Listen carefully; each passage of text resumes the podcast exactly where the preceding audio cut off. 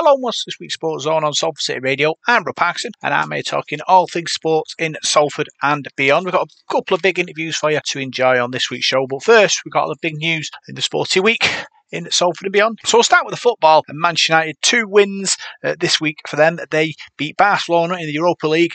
Uh, they won two one at Old Trafford. Great result ten, for Ten Hag's men. They are in the hat for the next round where they'll face Real Betis. Uh, so I'm sure they'll be fancying their chances after that result.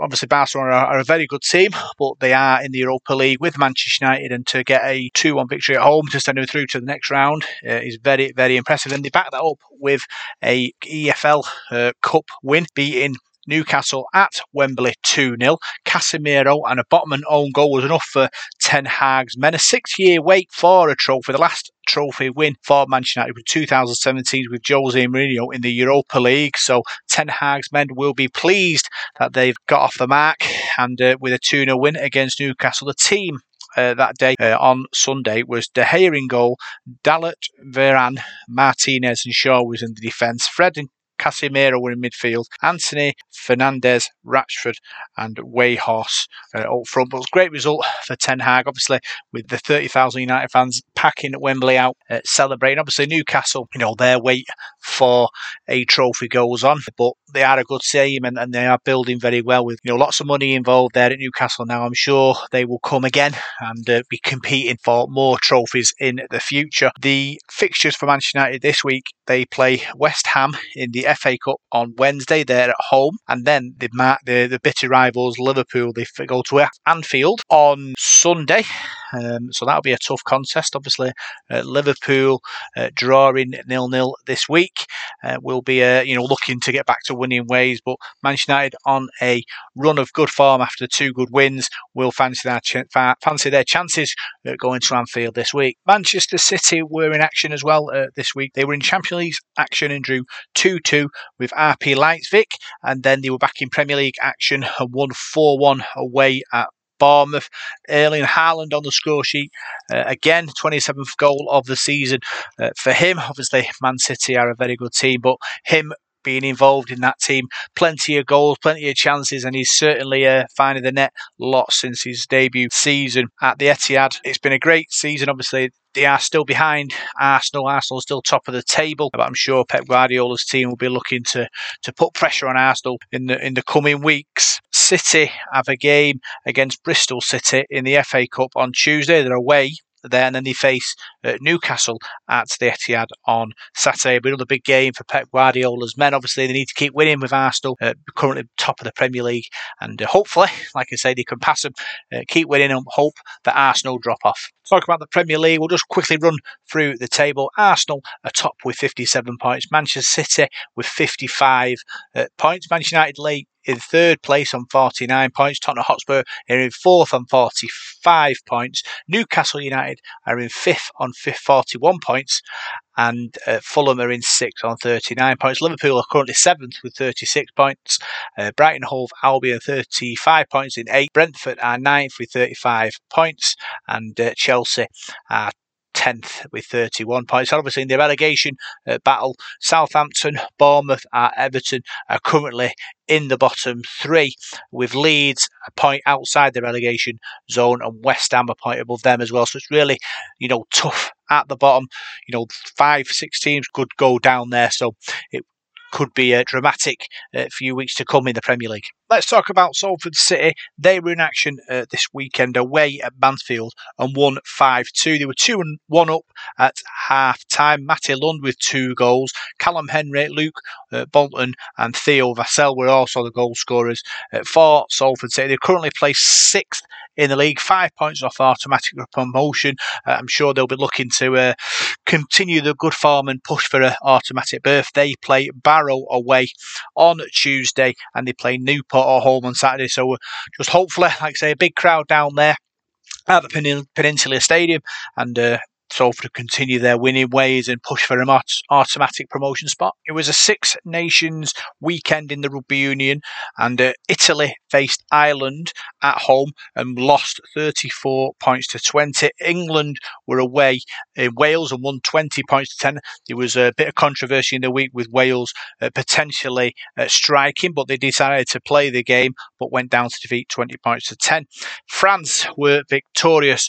Uh, they beat Scotland thirty-one points to twenty-one, so it's been a really exciting Six Nations uh, weekend. Uh, Ireland are top of the table with fifteen points. Scotland, England and France uh, are on ten points. Italy at one point and Wales have no points at the moment. The next round of fixtures will take place on the eleventh of March. Italy face Wales. England play France and Scotland play Ireland, so I'm sure all six teams will be looking to uh, get a result there. Let's move on to the Rugby League now and Salford Red Devils. They were in action on Thursday night at the A J Bell. They played Hull Kingston Rovers and lost ten points to twenty-four. Obviously, Paul Rowley's men won one, lost one so far this season.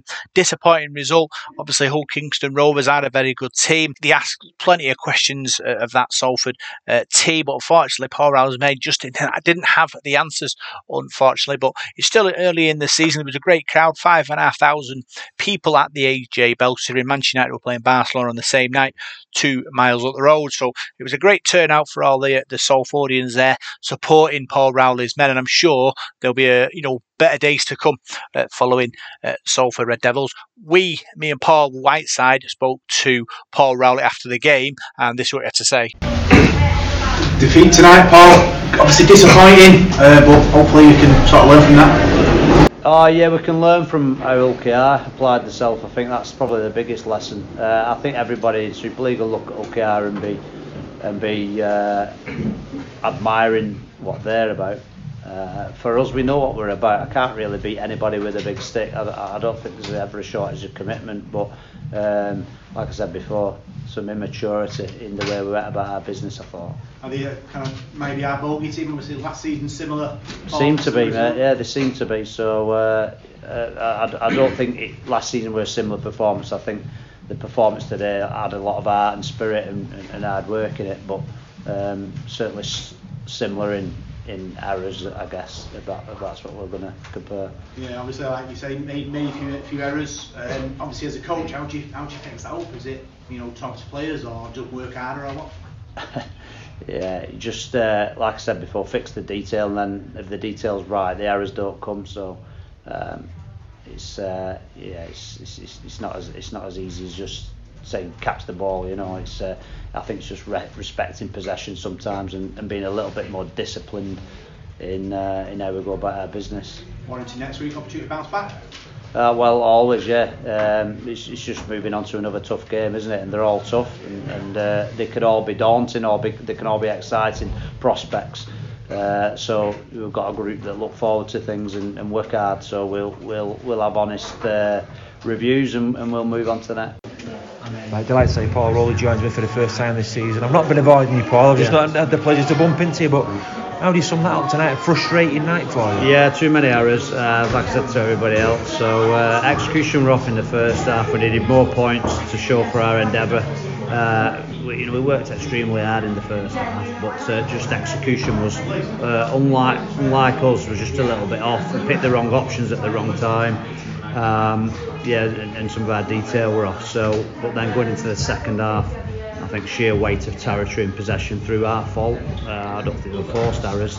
Uh, our own fault, our own. Um, you know, it's, it's, it's a discipline, isn't it, to, to when to pass and when not. Uh, I thought some of it were really sloppy there, and it culminated on us uh, cracking to it three times defensively. And, and again, territory and sheer weight of possession will always get you. It doesn't matter who you are. Um, so, uh, but yeah, credit to O K R. I thought they were very good, as expected, uh, and there's a lesson in there for us all. Yeah, I mean, the game started at a blistering pace, didn't it, really? You moved the ball out wide, but did that affect you with only scoring one try? Did you need to score a few more points, and you think, in that first half? Because O K R sort of stuck with the, the arm wrestle, didn't they? And uh, yeah. they, they were solid, weren't they? Yeah, uh, yeah, the Lights have scored more points, but ultimately, if we'd have come out and done exactly the same in the second half, you know, we'd have. We'd have come out winning, wouldn't we? So, but we didn't. We didn't respect the ball. Uh, and okay, I've got some good players. With game, their game management was fantastic. Uh, they had uh, huge completion numbers. They were they were fantastic in that respect. Kept played a simple game, uh, but they're a good team, and uh, you know uh, you, the scramble was fantastic. We you know we fractured on two or three occasions, and you don't see many teams you know chase Pudgy down or you know rescue situations like they did. So they're a good team. Everyone uh, you know. needs to understand that as well, but uh, yeah, we, we, we'd like to think that uh, our detail would be better going forward. You picked any knocks up today? Because I noticed Alex Gerrard didn't play much today. Is he, is he yeah. got a bit of a knock? He went in with it with a knock, but we've got no other middle split. I thought so, that, yeah, um, yeah. Game two, and, and that's where we're at. So you know, we're in a, we've got some really good things going on at Salford with our re-signings and that, but. Uh, You know, the one thing we've not got is squad depth. Uh, it's it actually quite different than the people who we played today. The, the one thing they have got is squad depth. So uh, they're a good team, okay, so uh, we've got to take our hats off to, to their their team, their, their squad, and, and uh, you know, now they go back to business. They thought they were very good. You've got a week off now. You've got eight days, Warrington away. It doesn't get any easier. I don't think there's any easy games in Super League. No. The Lee proved that last week against us, didn't they? Yeah, it's not a week off. It's a week of work ready for Warrington. So, uh, yeah, like I said, we've not had Super League now. We were all looking forward to it starting. Now we're right in the mix again, aren't we? So, uh, thick and fast, no time to breathe. And, uh, you know, it doesn't get any easier. Trip to Warrington with, uh, well, a new team. So, uh, and, and on the evidence of last week, from what Warrington showed, they're probably the form team Uh, of their own, weren't they? So, yeah, are you glad it's back though, Paul? You love it, don't you? Oh yeah, yeah, I love talking to you guys, that's what it is. Thanks for speaking to us, Paul. Cheers, I'll see you next week, buddy. Like I said, the attendance at the A J Bell was five thousand five hundred against Hull Kingston Rovers, and that is a very impressive attendance considering Manchester United were playing Barcelona on the same night, two miles away. Would have pleased the Director of Rugby, Ian Blees, and I got a chance to speak to him and Ellis Longstaff, one of Salford's new signings, at the uh, media day last couple of weeks ago, and uh, this is what they had to say building up to the two thousand twenty-three season. Looking forward to twenty twenty-three, Ian? Yeah, slightly different feelings this year. I'm just saying, that more excitement probably than nervousness, and that's probably some of the stuff that we we did last year as a team. So yeah, I'm really excited, but I do think also it'll be a probably the toughest Super League probably comp might have seen this year, because I think when you look at the squads and the, the work that the owners have done in the past few months, some of them made some really good signings, and I don't think there's that many weak teams in there, and there'll be teams who didn't go so well last year. I'm not picking on them, but I'll name them, Warrington, Hull, teams like that, K R even to some extent. We'll be hoping that they have more successful years this year, so yeah. It'll be a tough one. We had a super successful season last season. Is the sort of the challenge to go again? So obviously we have expectations. Is that expectation level rose a little bit? I think that's amongst the group. They'll tell you that they expect that to perform well, which he did. I wouldn't say we had super success last year, because we're not won anything, have we? And I keep saying that to the agents when they're trying to crank up the volume. Uh, we're not won anything, guys, come on. But but, but we are, we played, I said it before, we played a, tr- a tremendous brand of rugby last year. I think unique amongst Super League for the last few years. I think Rolls and the coaching staff have got them playing really, really well. And it was great to see one, and it was just, hopefully, you're right, keeping that or setting that standard from last year. If we could achieve that again, and maybe go one better, one never knows. How were season ticket sales? Yeah, going? Good, mate. Yeah, I think I think we're above last year. So, but we still need we still need extra, don't we, to compete? And if you look at the future with I M G involved now, et cetera, we, we've got to right, raise the bar as a club, and we all know that. So that'll be something we're all looking to do over the next few years or whatever it takes. Obviously, A M G visions, don't they, about what rugby league is, and obviously we're hoping we're going to be involved in that. Yeah. Uh, but obviously on the field we've taken all the boxes with with semi-final appearances and and uh, playoff spots, and then off the field we've got the community stuff going as well. So surely we're a shoe in here. Exciting times, isn't it? Really, when you think about it, from where we've come from, in a way. No disrespect to previous or whatever, we've come a long way. There's still a long way to go, because I M G are raising that bar, and it's great to see, I think, and it's probably what the game, well, it's not probably, it, it is what the game has needed, or uh, has, has done for a long time in my eyes. So it'll be exciting to see what they come up with. We've not got the criteria yet for who's going to be A, B, C's, whatever it is, so we'll, we'll take that. I know, I'm confident with a group of people in the club now, we can look at that and we can sort of like strategise on what we're going to do. And yeah, the on-field stuff's good, but you do need the off, the off-field to all come together as well. Yeah, obviously we're, so we're negotiating with the stadium about getting a better deal. Is that sort of most important negotiation you're going to be having in, in twenty twenty? Yeah, it won't, yeah, it won't. won't, won't be easy to have them discussions either, will it? Because you've still got third parties involved, and I know Paul King and the board will be, will be having them conversations to, to, to get it right for us. And I'm just happy we're not going to Mull Lane. Right. And I've said that from day one, I think. So it's no secret, is it? That no. I, I didn't want to go there. So is that dead in the water? I, I, I think can, you just never know in this game, do you? No. Sports, sport and business is a wonderful thing, and it changes overnight. But I just couldn't see our future there. That, that was just me, my personal view. So I'm more than happy to be staying at the Salford City Stadium. Yeah, and we'll, and we'll hopefully build a, a better future there. Yeah, opportunities there. Obviously, we know with, with the club growing off the field, with ladies teams, physical disability teams, learning disabilities teams, now a wheelchair team as well. We're a real community, real community club now. Yeah, it's, it's got to be something special. If everything comes together, it'll be really, really special to be a part of. And on the back of that, you've got the I M G and what's going to happen with the academy systems. I don't know yet, but that'll be, hopefully we can tag along with that, which mm. I'm really excited about, and getting a complete pathway in for our youth and our, our surrounding areas, bringing the kids in from the surrounding areas. So that's something that really excites me, that. Yeah, we've talked to Paul Rowley before about the different sort of categories of players going to be available, the ones in America, the ones in Australia, the, the local ones, the Welsh ones, Red Star Belgrade. You know, we, we've got a, a vast amount of players to pick from. Yeah. In the next sort of five, ten years. Yeah. I agree, but also we can't lose focus on the on the on kids in Salford either, can we? That's no. what I'm really, I'm not over keen on that more than others, but I, it's been a passion of mine since I came back to make sure we absolutely get a, a really true pathway for the city and surrounding areas, to be fair, and then we get the kids of Salford playing with rugby balls and coming through our systems, and that's something that we'll work on. That bit really excites me, because I want to see the youths playing rugby league and coming through our systems and making first grade. I know that's a, been a pipe dream for a while now, but I want to see it before I die. Oh, so, so happens before then. No pressure. No, no pressure. It is exciting, obviously, like you said. We know with the schools and, and you know the foundation lads all getting involved in that and, and sort of growing the club, and, and that's and that is what it's all about, really. We're an opportunity club, whether you're you know America or whether you're in West. You know we'll give you that opportunity to play. Yeah, we've all, we've always said. Of people that we, you know, will give you an opportunity with that, and we stand by that. And we will do, I think, for a long time, because I think opportunities in life are hard to come by. When you get given them, you should grasp them, and that's what we've been trying to do with our, our squads and players over the years. But now it's developing into, like you said, the ladies, the P D R L, et cetera. And, and I'm really keen on, obviously, as I've said, getting that.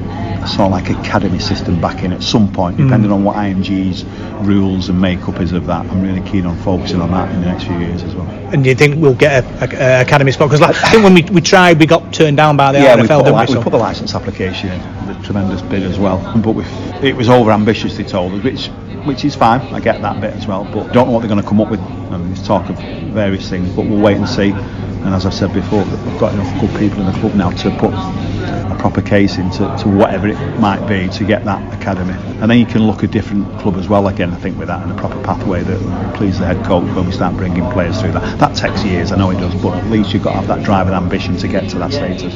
You need to tell them we're an opportunity club. Yeah, and, and give us an opportunity. And, and, and, and we did do. You can imagine the bid we put in last time was all about that. Mm. And they said you were a little ambitious with your opportunities, what you think you're going to do. But if you're not ambitious in life, you might as well give up, aren't you? So I'm, I'm excited to see what it all looks like, the I M G stuff. But uh, I'm also becoming impatient now. I, need, I think it needs to come out quick now. So, and I know a few people have said that in the press, but I, I, I'm one of them now. Right, let's get on with it. You're in now. Let's get let's get cracking with it all. Brilliant. Cheers, talk to us, Ian, and good luck. Cheers. All the best. So we're joined by Ellis Longstaff. Welcome to Salford. How do you feel? Yeah, mate. Buzzing to be Premier League so far, so can't wait to get started with the season. What excites you most about the move to Salford? Just the potential of the team, really. After obviously seeing what they did last year, really, uh, really looking forward to uh, kick on in twenty twenty-three and hopefully bring some silverware back. Describe yourself as a player for our listeners. I'd say I'm young, exciting and just hard work, hard work yeah, and work ethic, yeah, so that's me as a player. How's the uh, pre-season gone for you? Yeah, it's been really good, been different obviously, getting to know the boys and getting to know the coaches and building combinations, but I've really enjoyed it so far, so, but can't wait, like I said, can't wait for the season to start. Obviously we were very successful last season, reaching the semi-final. You're in now hoping that we'll, we'll go one step further? Yeah, one hundred percent, seeing the potential of the group and what the players can do, and hopefully the players that are they've brought in, we can add some impact to this team and take it one step further. Obviously, how does Salford compare to the other clubs you've been to? Yeah, it's different. The philosophy, how they play is completely different. I really like it. I think it suits my game more. So, obviously, I'm really looking forward to starting and and see where it can go. What position are you looking at failing in? Back row, but I'm easier. I don't mind playing in the centres. I'm pretty versatile, so wherever I end up, I'm not too bothered as long as I'm in the team. It's really irrelevant to me, to be honest. A lot of competition in this, in this squad. Is that, is that part you, you came and wanted to come test yourself? Yeah, one hundred percent there is a lot of competition, but it's healthy competition. We're always pushing each other for places and pushing each other in training, which I think is really good. And it's only going to make me a better player as I'm only young, so competing with some older senior lads is a good thing for me and a good thing for them too. It's obviously great that there is experienced lads in here like Adam Sidlow and players that have got experience that you can learn off. Yeah, one hundred percent. Sidders is great, and obviously there's quite a few of them that are older, older and experienced, and they've really helped me in the pre-season, and just learning a bit off them is really good, so hopefully they'll be crucial in my development. What's your rugby league background, obviously, where, you know, your amateur days and all that? I started off at Kippax when I was about a ten, eleven year old. I used to play football before that, and then I joined Wigan on scholarship, and then went to Warrington Foot Academy, and then been at Warrington, and then obviously went on loan to Hull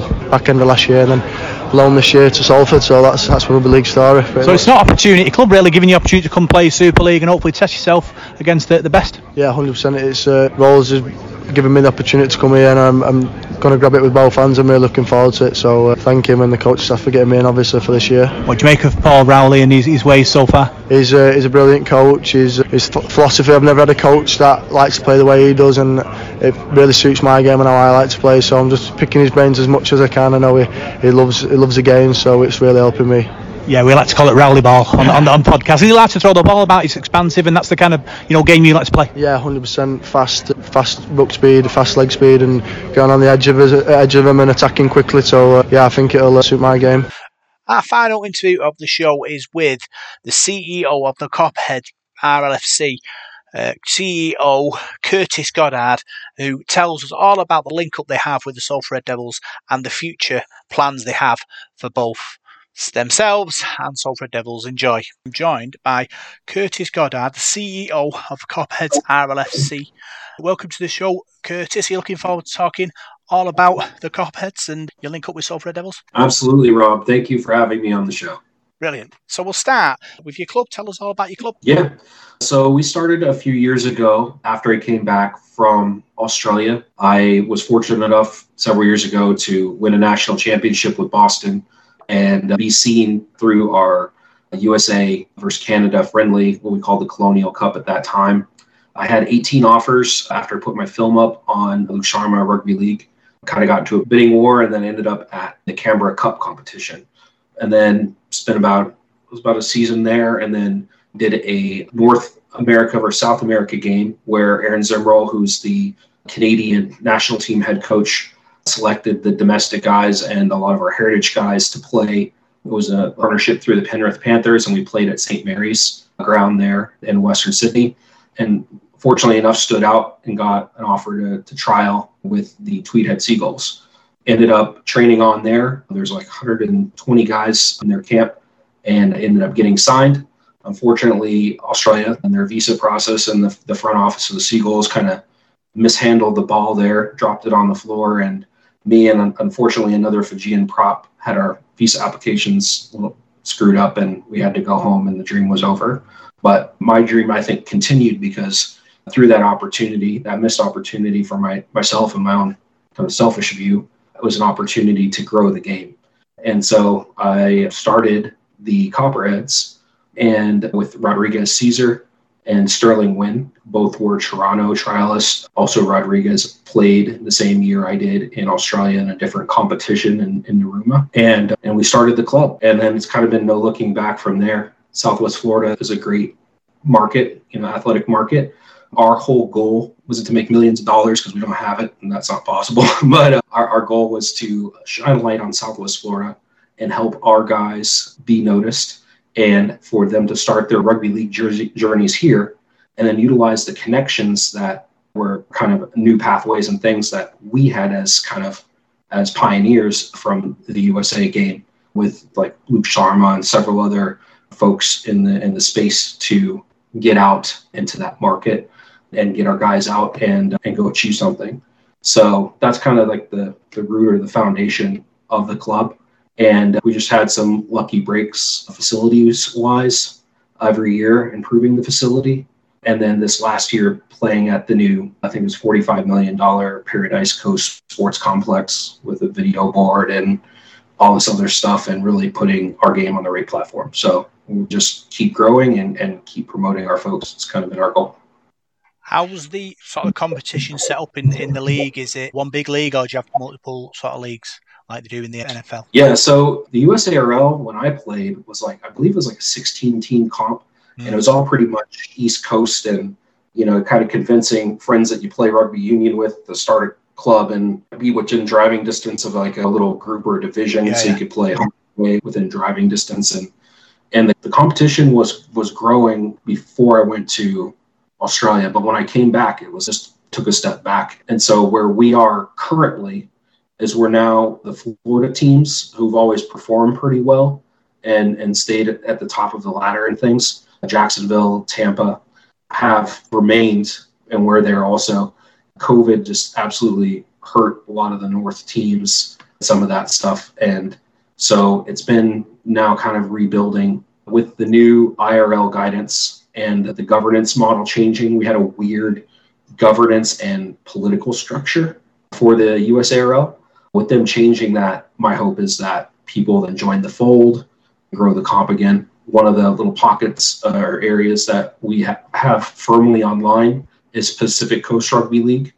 And so those guys were spun out of like the C R L, and that's in the San Diego, L A area, and with other teams looking to join. I think the Utah team had recently put their hand up after doing a, a tournament and the, the jackpot not getting paid out and stuff. So by the other entity. So, yeah, so we're kind of a bit of a mess on that side. And, um, but what's really cool is that we're able to focus on what we can control, right? Which is Copperheads, Florida Rugby League, and, and our partnership. So our lucky breaks that we've been having and, as far as facilities are concerned. Yeah, fair. You did say that in your area, of, was it in Florida, that you reduced sort of eighty percent, was it, of, of the N- NFL players? So it shows that you've got a massive market of players there to get into the game. That's right, yeah. A quick Google by any of your listeners, uh, trying to figure out where in the heck Southwest Florida is. It's the Naples, Fort Myers area, which is, if you look at the state, kind of anything. If you split down the state in the middle, the bottom part of Lake Okeechobee, everything west, so that kind of covers Clewiston and Belglades and Immokalee and everything west.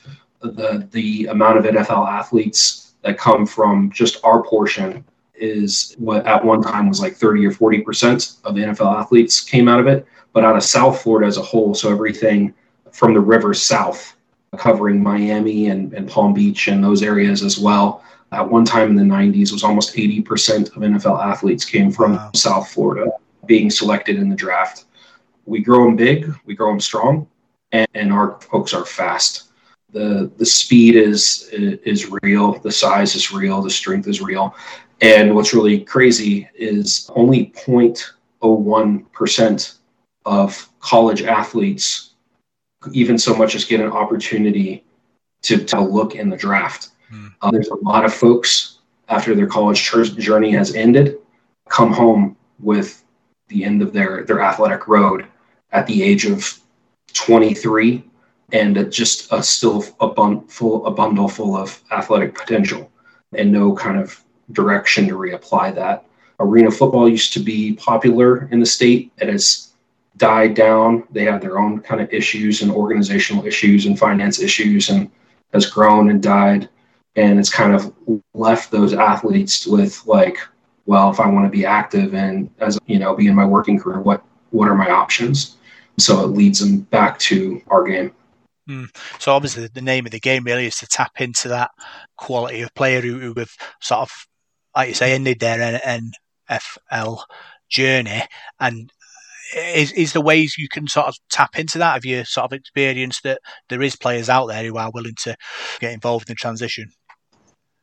Yeah, absolutely. So the partnership, before and after the partnership, P A P, or however you want to say it, there's it's unreal what having an actual pathway, a realistic pathway, where if you're a pedigree college athlete who came back home to Southwest Florida and is looking for a job in that market and saying, okay, what am I going to do with my athletic talent?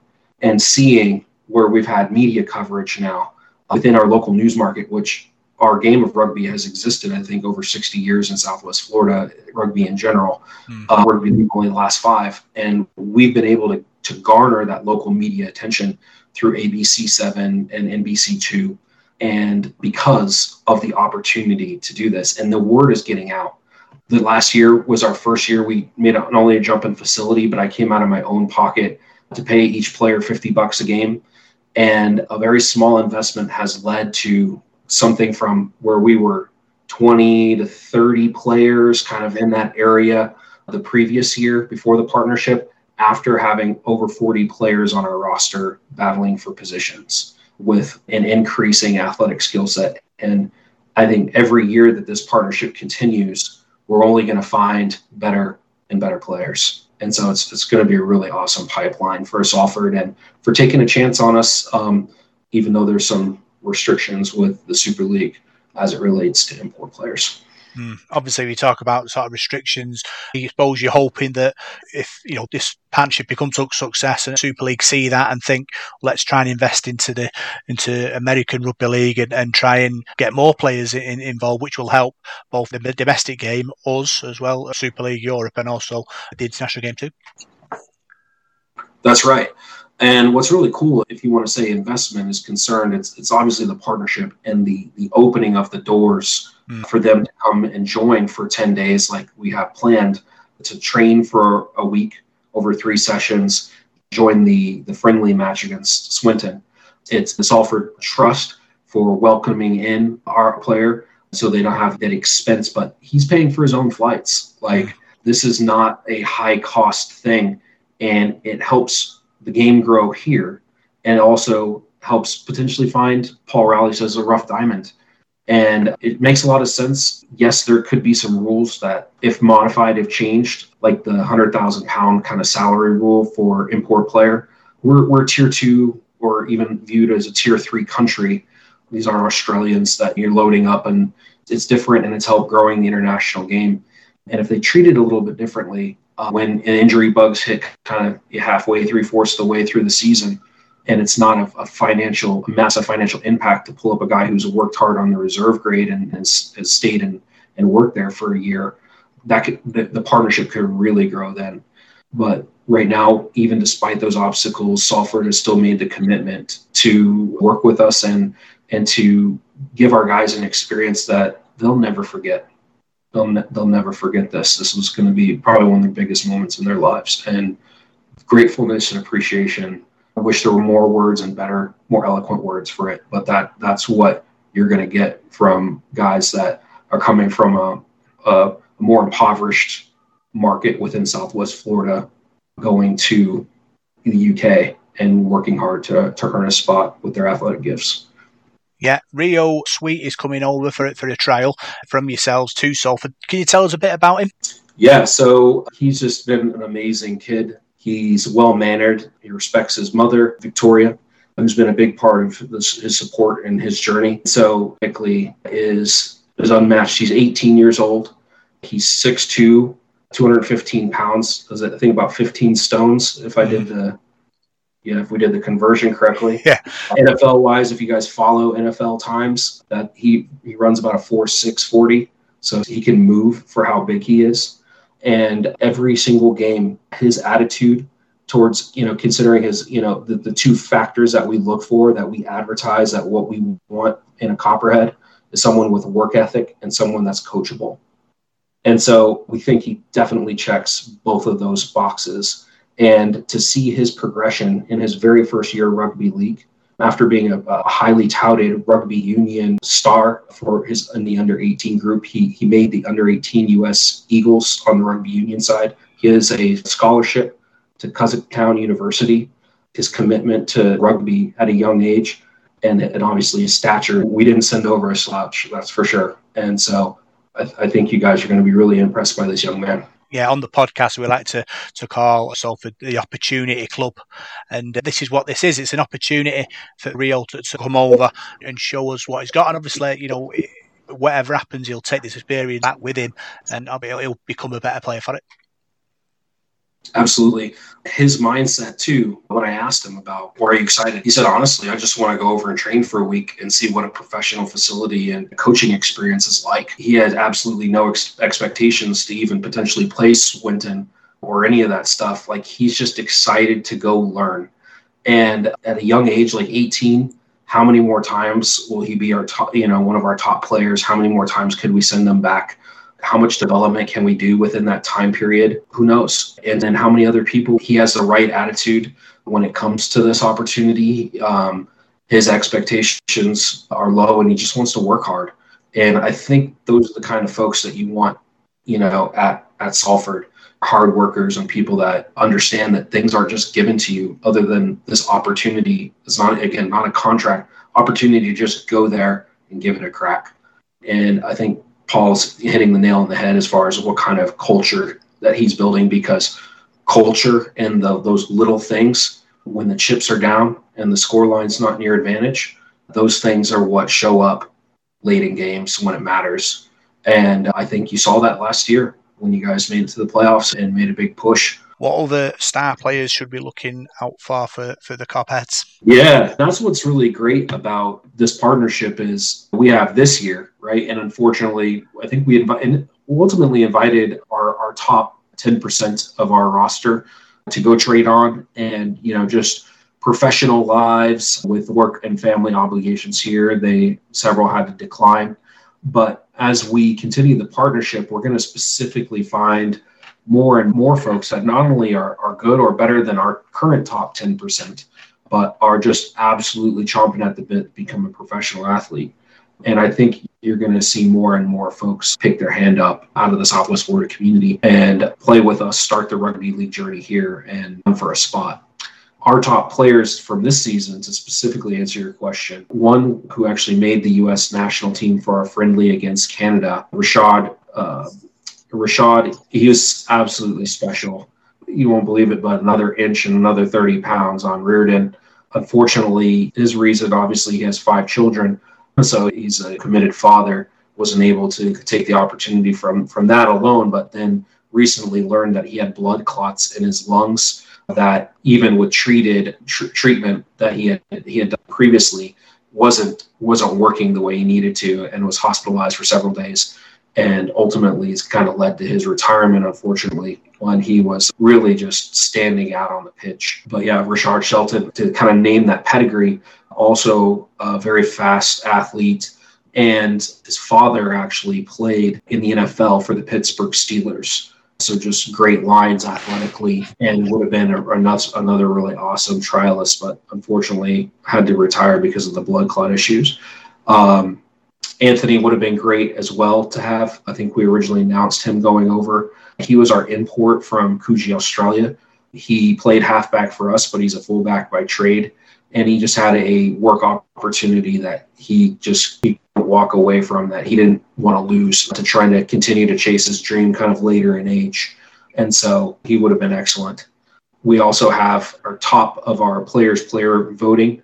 Our number one player this year was Wes Piggins. He's also on a rugby union scholarship over at Life University in Marietta, Georgia, and was head, hands down our, our top player. He chose to take that opportunity and, and continue with his club, because his rugby union club, who was responsible for his schooling, absolutely did not let him continue this path with the Red Devils, which, you know, we understand to a point, given education and getting his degree was his priority.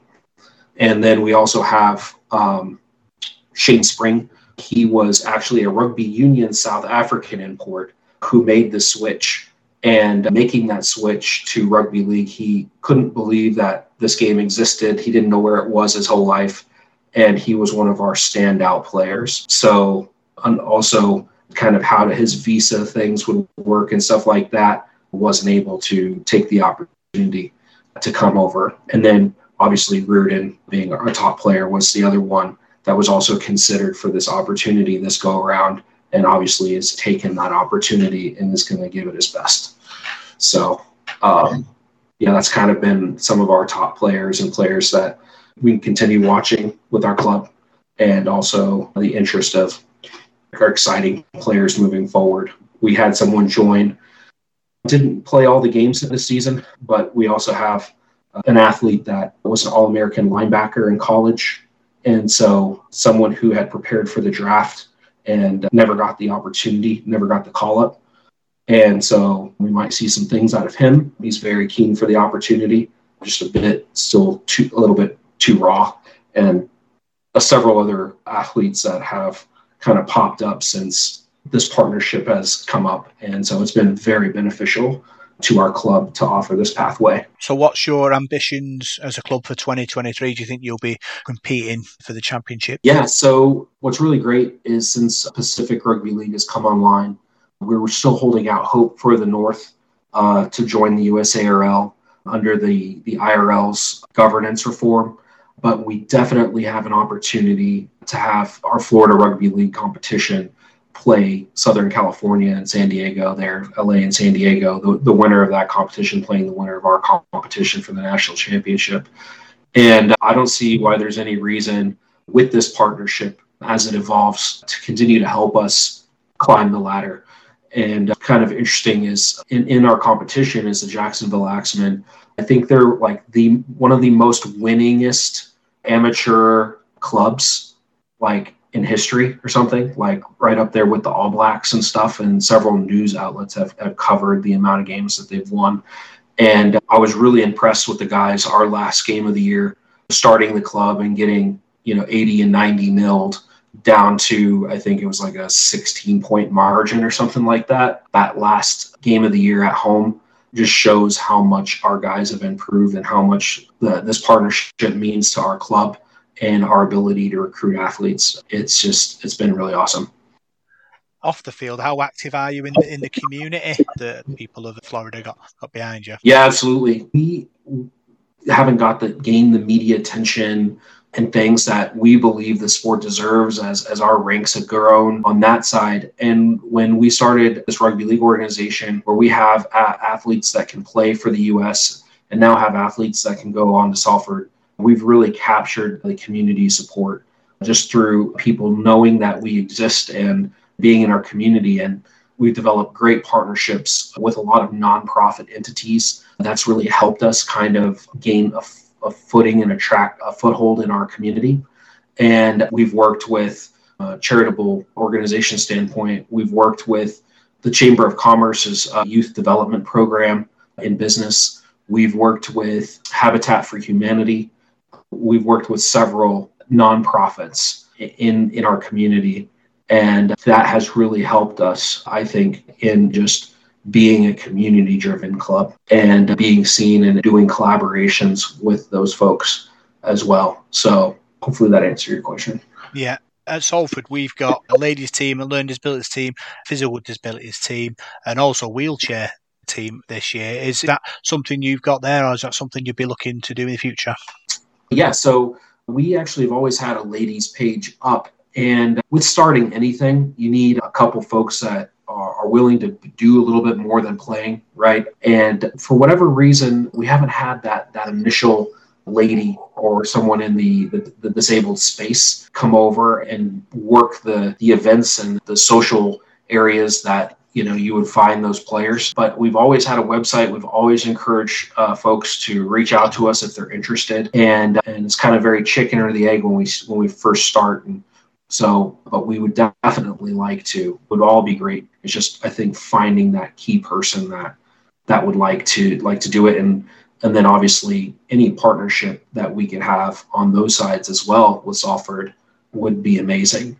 Um, So, yeah, hopefully that answered your question. Yeah, I suppose it's like short-term, medium-term and long-term sort of ambitions that you've got. And obviously, you to grow the you know to grow the club, the sport needs to grow as well in America. We, we talked previously off air about sort of the teams that have sort of disappeared. Do you think, are you hoping that they might return one day and, and the sport will grow even bigger?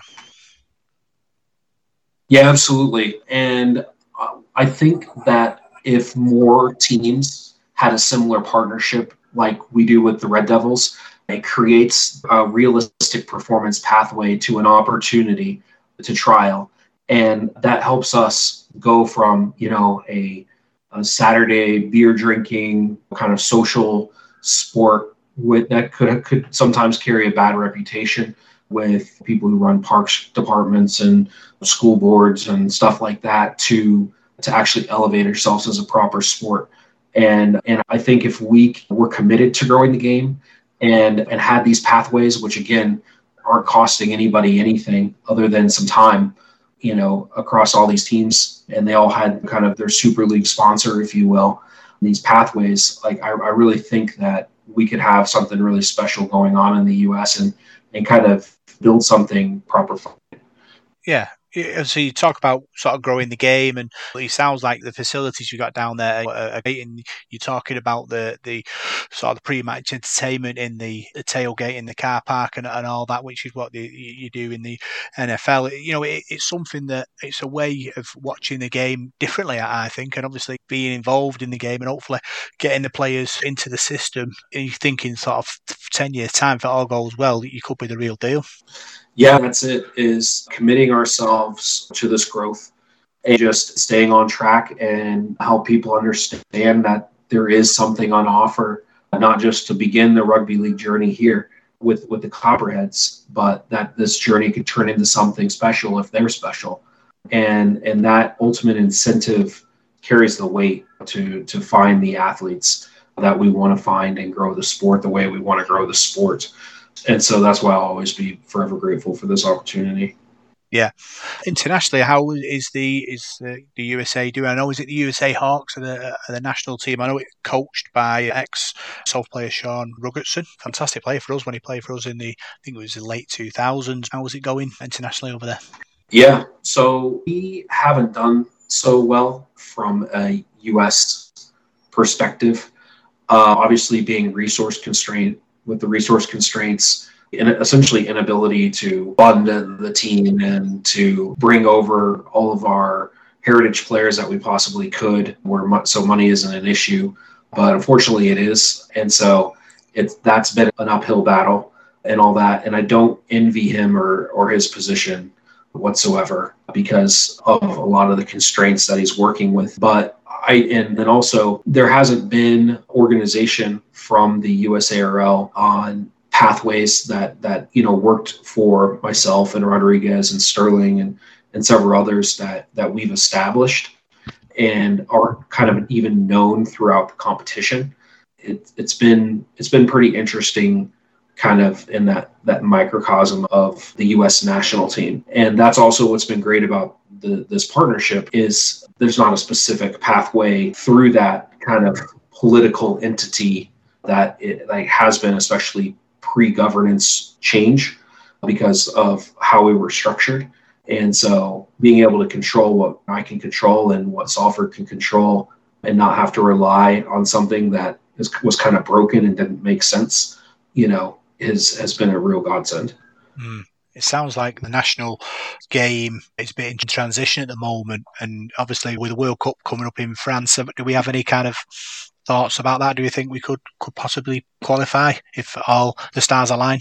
Yeah, I mean, so if the best player played, which hasn't been the case in previous World Cups, we had specifically like it was a, a brainchild idea to have a certain amount of domestic players on the roster, which just haven't played to the standard that I got to experience in Australia, mm. whether it was the Canberra Cup or the, the Queensland Cup levels. Like, and to bring those athletes over, granted good athletes, and they may have made a commitment to the U S A R L, but just haven't made a commitment to the higher level game and to walk away from their job like I did mid white collar career to really pursue this game and, and to and to be better at it, and then to be forced into a situation where you're playing guys that play Super League and N R L, it just being a complete mismatch, and, and then having so many guys on that roster where you need to rely on them in order to compete. It just hasn't had that that that structure and that those requirements by our own national governing body and things just hasn't worked out for those big stage games. So I, mm. I think that's why, you know, you haven't seen us, and why, and, and obviously is a reason why we didn't qualify in the last qualifiers, and is a big reason why ha- had left unfixed, there would be a really good chance that you wouldn't see us again.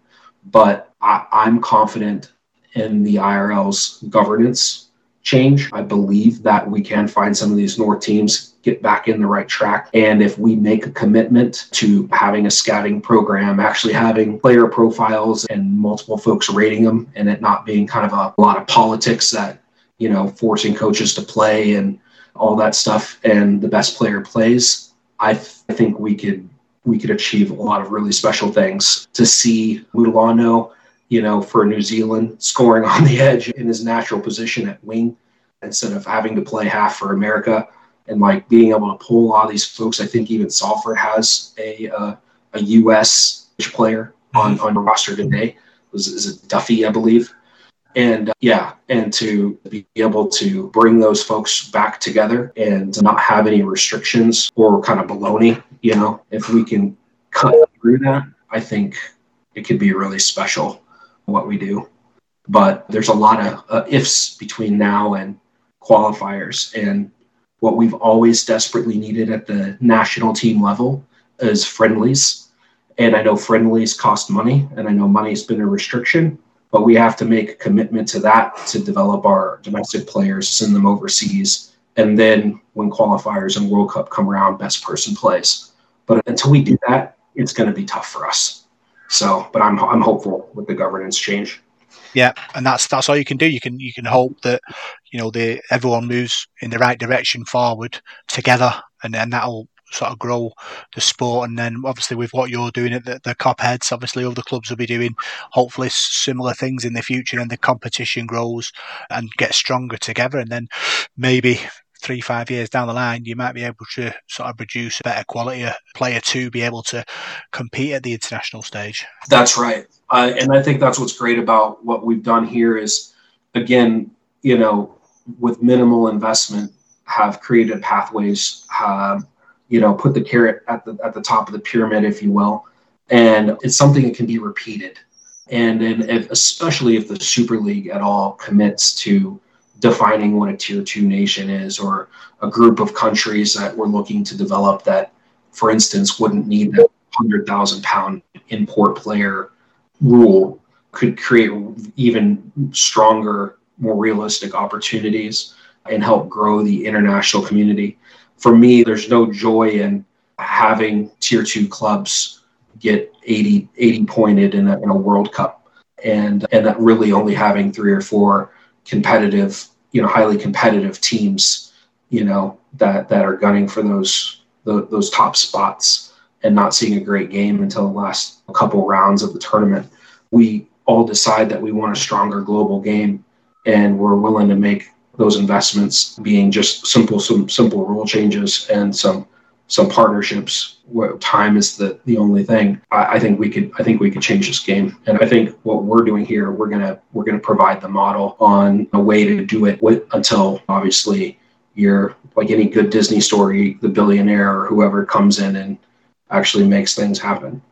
But I think there's a way, and I don't think we need to just wait for someone to come in and, and specifically invest, because we, we just need to keep working and keep grinding with, with what we can sh- in control, what we can control, which we and we can't be disheartened because that, that billionaire hasn't swept in and swept us off our feet. We just got to keep our nose to the grind. So yeah, let's bring it back to, to Salford and the Copheads. How did the uh, Salford link up happen? Yeah, so I don't know if you're familiar with Paul's kind of background, but he led the Toronto Wolfpack. Mm-hmm. He led a a major kind of thing with the Last Tackle program, and going around North America to find athletes and to kind of, you know, promote the club, but ultimately finding a couple of rough diamonds that popped up in the process and ended up, for instance, Ryan Burroughs making kind of a little name for himself while he was over there playing a bit of championship with the Raiders.